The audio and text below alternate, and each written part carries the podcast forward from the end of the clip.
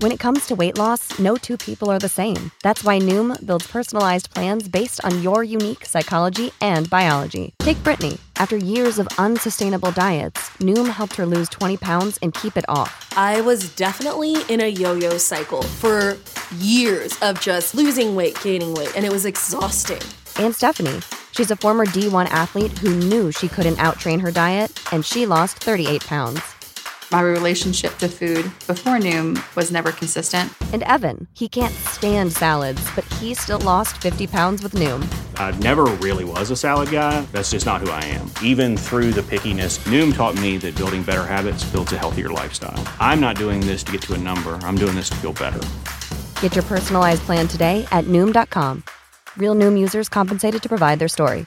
In four weeks, the typical Noom user can expect to lose one to two pounds per week. Individual results may vary. This episode of Writing Excuses has been brought to you by our listeners, patrons, and friends. If you would like to learn how to support this podcast, visit www.patreon.com slash writingexcuses. Season 16. Episode 25. This is Writing Excuses. Breaking into game writing. 15 minutes long. Because you're in a hurry. And we're not that smart. I'm Mary Robinette. I'm James. I'm Dan. I'm Cassandra. And I'm Howard. And we are finally arriving at the topic that I bet a lot of our listeners have been waiting for for seven weeks. We've been talking about how to write for games, but today we're going to talk about how to break into it as an industry, how to try to get paid for it. So, Cass, if someone wants to become a game writer, what do we do? Where do we start? Uh, I think setting expectations, unfortunately, is definitely where you want to start. It is a highly competitive business, regardless of the field you're talking about, whether it's tabletop role playing games or video games or anything in between. And so, like any other job, unless you benefit from nepotism, but that is a topic for something else, you start at the bottom. No one is going to hire you to run a new game right off the bat. Nobody wants to publish your homebrew setting, not because they don't necessarily believe in your abilities, but because they have an entire stable of people who have already proved themselves and have contacts to reach out to. Most of your work is, unless you end up opening your own studio, going to be work for hire, meaning somebody else owns your creation. And as such, you have to be prepared to follow those marching orders within reason. You're a mercenary. But James, prior to this show, we were discussing artist versus artisan, and I'm curious about the analogy you're using there. Yeah, so this is one I often use along with mercenary, like you said, where I think an artist is all about sort of, you know, expressing yourself and creating the thing that is that is you embodied on the page. Um, and an artisan, I think of as somebody who does a job for somebody else. So when I say uh, I always say for game writing or any sort of tie-in work for hire, um, you're building a house with words for someone else. They tell you what they want, you build it, and then they control what happens to it afterwards. So if you build a beautiful word house and then they decide to paint it with uh, purple polka dots and you hate that, um, sorry, like that's not your house. Like you're fundamentally building something for someone else. And I think that's really important for people to know going in because uh, it can be easy to get your heart broken if you go in thinking you own something when you really don't.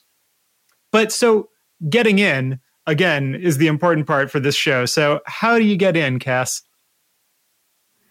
You have to put yourself out there. I know it is possibly a difficult thing to do if you're an introvert, which I think a lot of writers are.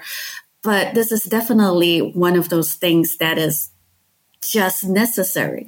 You have to cold call companies you love, maybe noting a few specific things that you enjoyed about their games. You have to present a portfolio. You have to have a portfolio.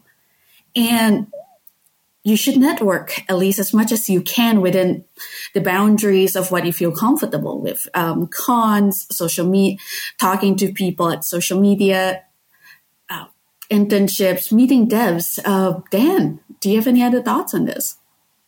Yeah, but before we leave this uh, concept of the portfolio, how does someone build a portfolio before they get hired? I'm glad that you asked, Dan. We were definitely going to hit that.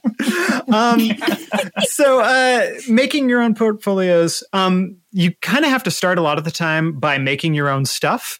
Um, and so that can be, you know, writing a little one page role playing game. Uh, it could be writing interactive fiction, like a choose your own adventure, uh, writing fan material for an existing game, you know, new adventures, new rules, etc.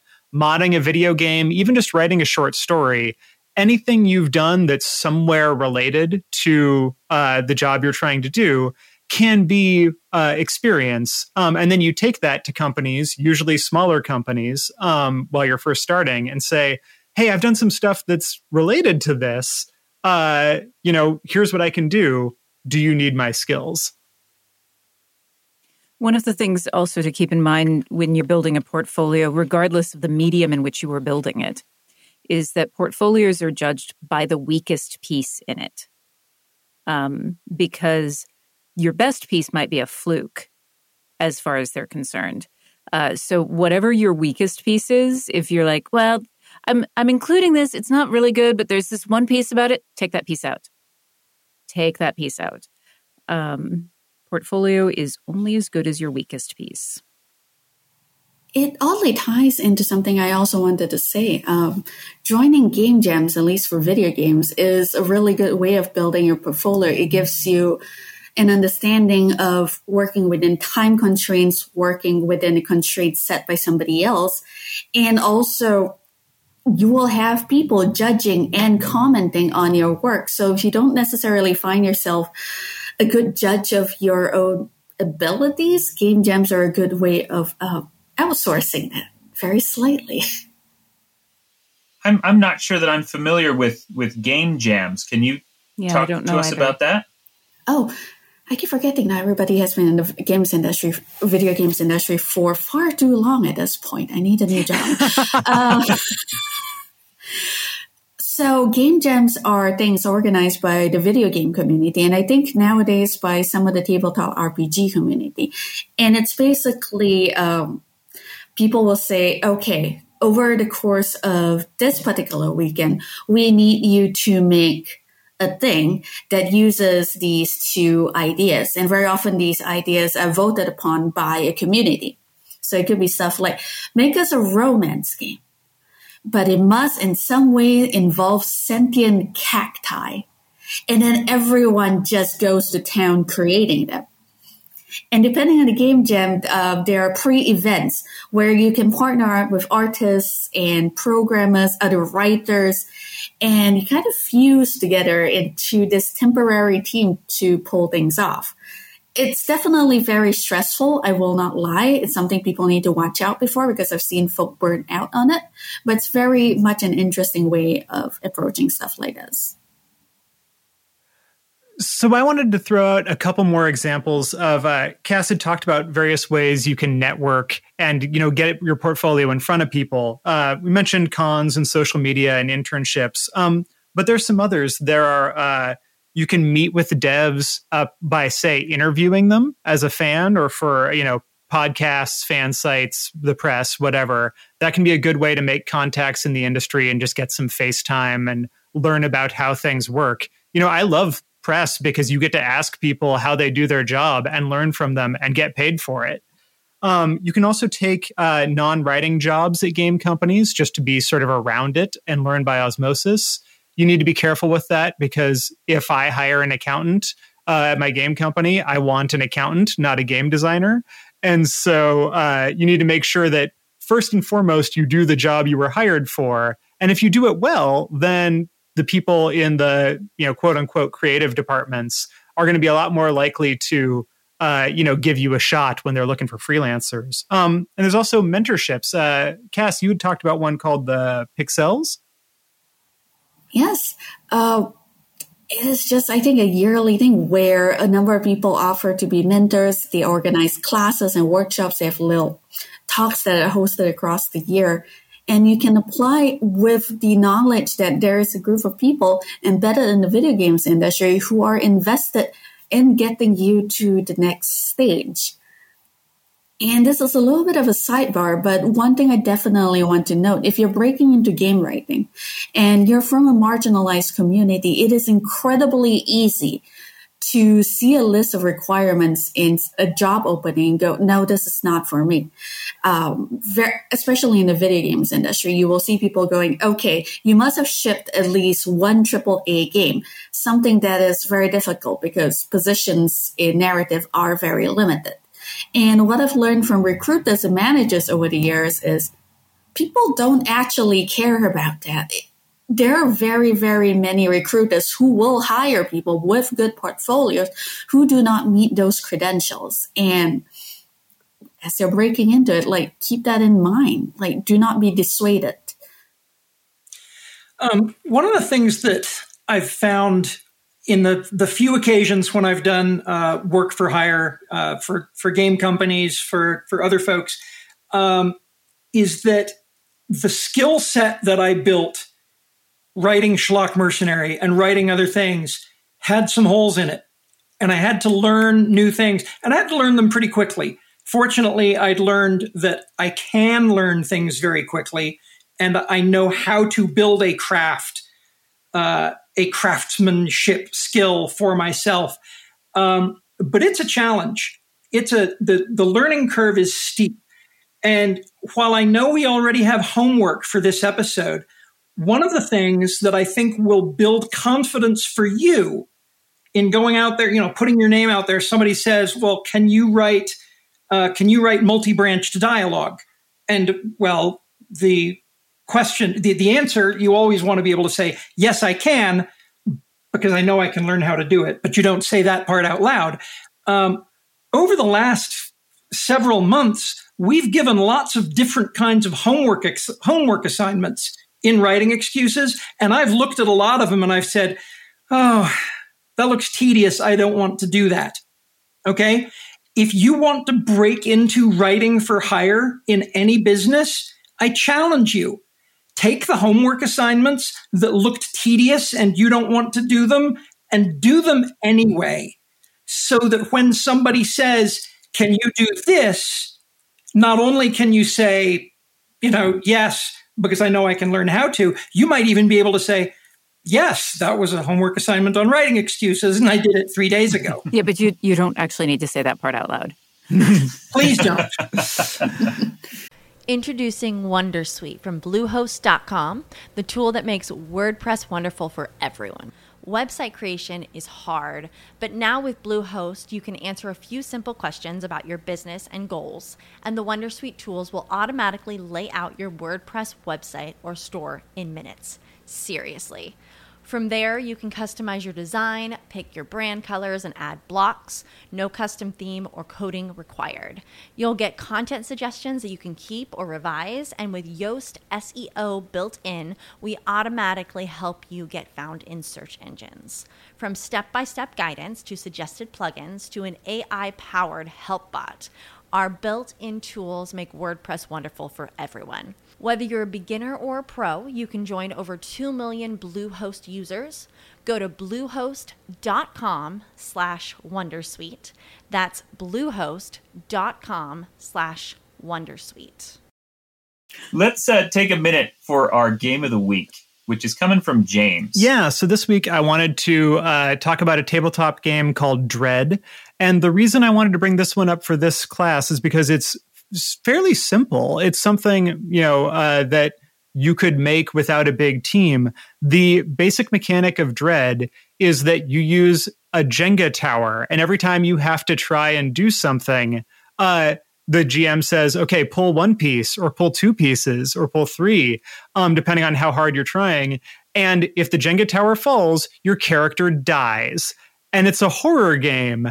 And that little mechanic is so good at creating tension because as the game goes on, everyone's just naturally getting more and more scared of that thing falling.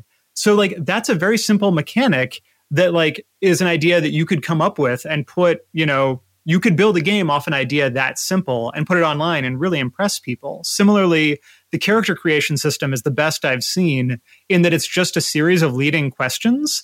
And so the GM will give you uh, a bunch of questions, and there'll be things like, Why didn't you talk to your father before he died? What's hidden in your sock drawer? When was the last time you cried? You know, and so as you answer these things for your character, it's impossible to not create a backstory. Uh, and so that's a that's Dread. It's a super cool indie RPG, um, and I encourage people to check it out. So uh, as we're coming out of that, talking about uh, you know indie RPG, um, and talking about credits, you know, while absolutely you should be applying, you know, at the big companies, um, it's also really important to be looking at the smaller companies and seeing uh, what companies are doing good work because um, you're going to have a lot easier time getting in there. And then I always think of Katam- uh, like Katamari Damacy or the sort of what I call the snowball theory of career, which is you get credits wherever you can and then you roll them up into larger and larger gigs. So maybe you start putting out a little thing on your own and then you use that to get in with a small RPG company and then you use that to get in with the next larger one and so forth. But I think universally speaking, impressing bosses, uh, the process is pretty much exactly the same. You should give whoever hires you, whether they're from a small company or a large one, precisely what they want. You want to hit your word count, not more, not less. You absolutely want to hit your deadlines. If you can't, you should always be transparent about your inability and give people enough time to create a buffer in case something comes up. Uh, speaking of buffers, uh, this is a, a, piece of general life advice to people. One of the things that people will do when they want to impress bosses is that you will do 110% that first couple of months. The problem is that they assume that that is your normal. and uh, and you will then have to do that level of work all the time. And if you if they add more to it and you succeed at that, that is what they think is your normal. So you actually want to build a buffer in for yourself. Uh, a piece of advice that I heard very recently was to to come in and plan on giving 80% so that the times when you actually have to do extra when that that reserve tank is there and that you can bring that. Uh, but the other is not sustainable. Um, I have spent my entire life building it to create crises because I work best in a crisis. Uh, but that also means that I have big burnout periods. Um, yeah, I saw somebody on Twitter the other day, and maybe this was something you had linked to, Mary Robinette.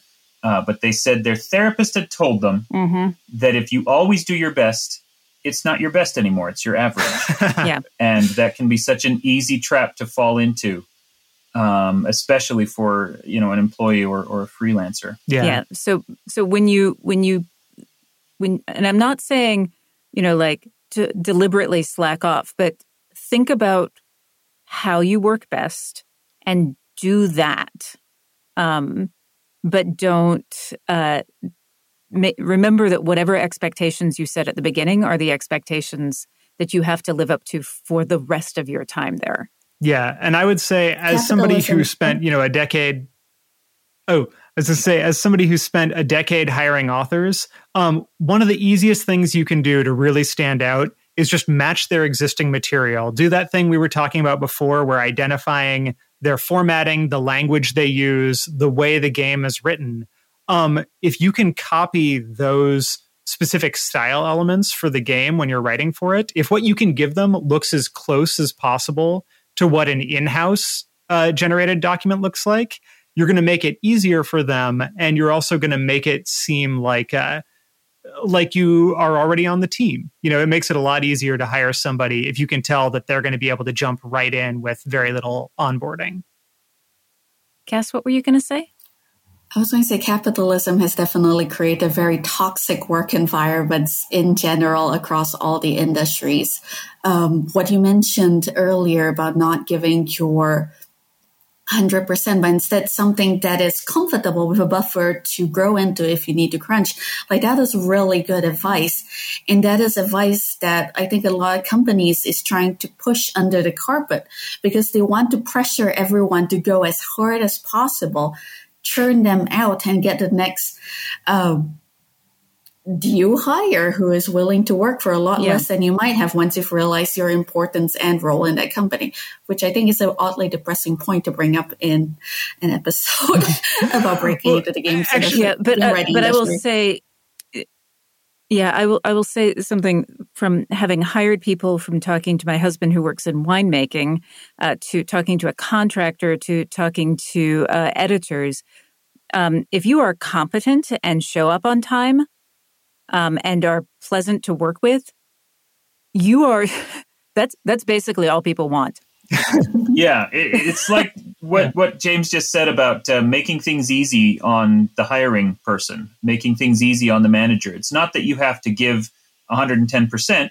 You just have to hit your word count, hit your deadline, make their job easy, and then they're going to hire you for the next project. Yeah, that was uh, my very first editor when I started out in journalism. Uh, told me, uh, "Oh, James, you're you're one of my favorite writers," and I went, "Oh, thank you. Like, what is it? What is it about it that speaks to you?" And he goes, "You're you're always on. You're always on time, and you're always on word count." And I said, "Oh, well, what about the writing itself?" And he went, "Oh, that's fine." but he kept hiring me. Yeah. I uh, uh, when I was drawing the Munchkin uh, Starfinder Munchkin Starfinder uh, stuff, there was a big piece I was doing, and I had given one of the very small characters a very large wrench for comedy value.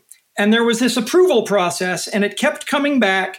And the guy at Paizo, I don't know his Probably name. best not to say. Um, yeah, you know what? It's fine. Uh, it, it might have been a Mike. It might have been a Matt. It began with an M. It I was probably. Mark Moreland.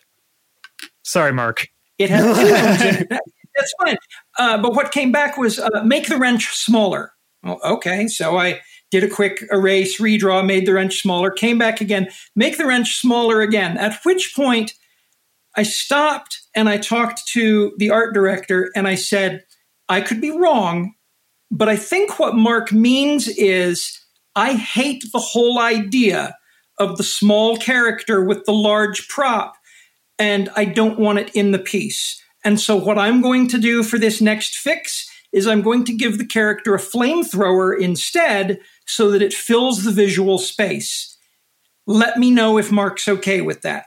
And now I'm saying it's Mark because it must have been.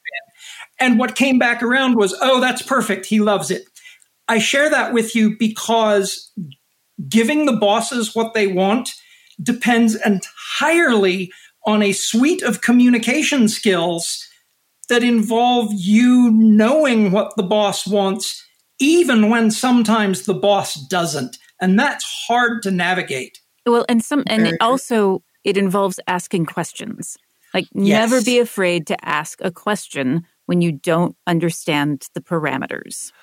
I want to just to end on an inspiring note because it can be so intimidating to think, you know, oh well, these people got in. They they've always been in the game industry. Um, I would just love to know, like, Cass, how did you break in?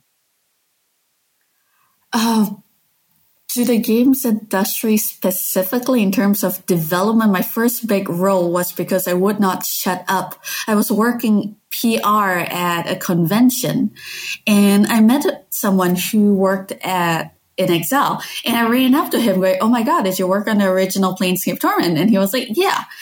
And I was like, I want to work at your company. And he was like, I'm just a writer. What do you want me to do? And I'm like, I don't know. Here is my portfolio. Um, if there's ever an opening that you think is appropriate, please let me know. And we kept that up for about four years before I got hired. And it was just constantly me just jumping in going, hi, please. So blind And obstinance. I think that's how that's I got into and I think that's really important for people to hear because like that is that is the message. It is just throwing yourself at it. Um, I got in the same way where you know I wanted to work on Amazing Stories magazine, which was run by the same people who did Dungeon and Dragon, and they were hiring for an editor in chief. And so I emailed the CEO of the company and said, I am totally unqualified for that job, but I, uh, you know, I have this portfolio of journalism. Is there anything at your company that I might be useful for? And uh, she brought me in and started me out uh, working on their website, finding JPEGs for uh, Nicola JPEG, which was very far from being a magazine editor, but it got me in the door. So uh, don't be afraid to just throw yourself at the door. Yeah, I got in because I um, a friend of mine had been asked to uh, to write uh, loading screens, um, and he does not write short at all. Uh, it's not Brandon; it's someone else. um, but he knew that I wrote short and that I wrote fast, and uh, introduced me to them. And so I wrote these loading screens, and I could hit the word count that they needed, and uh, I would turn it in on time. And I had no problems with multiple iterations. And uh, then they hired me again to do something else because I had turned things in on time. Um, and uh, and that's basically, you know, I came in at it from the side, but it was um, because I had honed a set of skills in a different area, and then, you know, I turn up on time and hear word count. Yeah, Dan, Perfect. you want to go next? Uh, yeah, I'm actually relatively new in the games industry. I've written a bunch of tie-in fiction in the past, but about two years ago, I started getting uh, approached by game companies, and that's just because I started producing uh, two different web series. Uh, we do Typecast, uh, which is the Twitch show that Howard and I and a bunch of other authors do, where we play games online, and I'm the game master. And then I also do a weekly uh, YouTube series of role playing game reviews. And so it was, I, I, was not actually at the time seeking out employment writing games, but raised enough eyebrows or, you know, got onto enough people's radar because of all the web stuff I was doing related to gaming that I was contacted by people at cons and stuff. So that's where it came for me. But, you know, that's after 12 years of of writing books. Uh, so, yeah. So about uh, about 12 years ago, I'd been making Schlock Mercenary for eight years. I was at a convention in the green room with Tracy Hickman, who was pitching this idea for this book he wanted to write called Extreme Dungeon Mastery, and he couldn't find a publisher for it. And I told him, well, here's a schlock mercenary book. We self publish these. You should totally self publish things um, and what he heard apparently was, I would like to publish your book and can I draw the pictures for it? um, he came back to me and said basically that and said, Oh, and can we have it by Gen Con? And I did the math and realized, and Sandra and I both, we had this discussion. Tracy, you're asking us to turn around a 160 page role playing supplement in 12 weeks. And he said, well, Yeah, can you do it? I'm like, I really don't think we can do it. That's too fast. So, no. And then he came back to us three weeks later and said, But I really want to do it. Can you do it? And we said, Well, now it's nine weeks. So obviously the answer is yes. um, That's the story so of the game I, industry. I, I broke in by doing something way too fast um, Sandra was brilliant in assembling all of this. Uh, she contacted our friend Stacy Whitman to help with the copy editing. We ended up putting a team together to publish a Tracy Hickman book at Gen Con. And then I ended up at Gen Con and coming back to what Cassandra has said.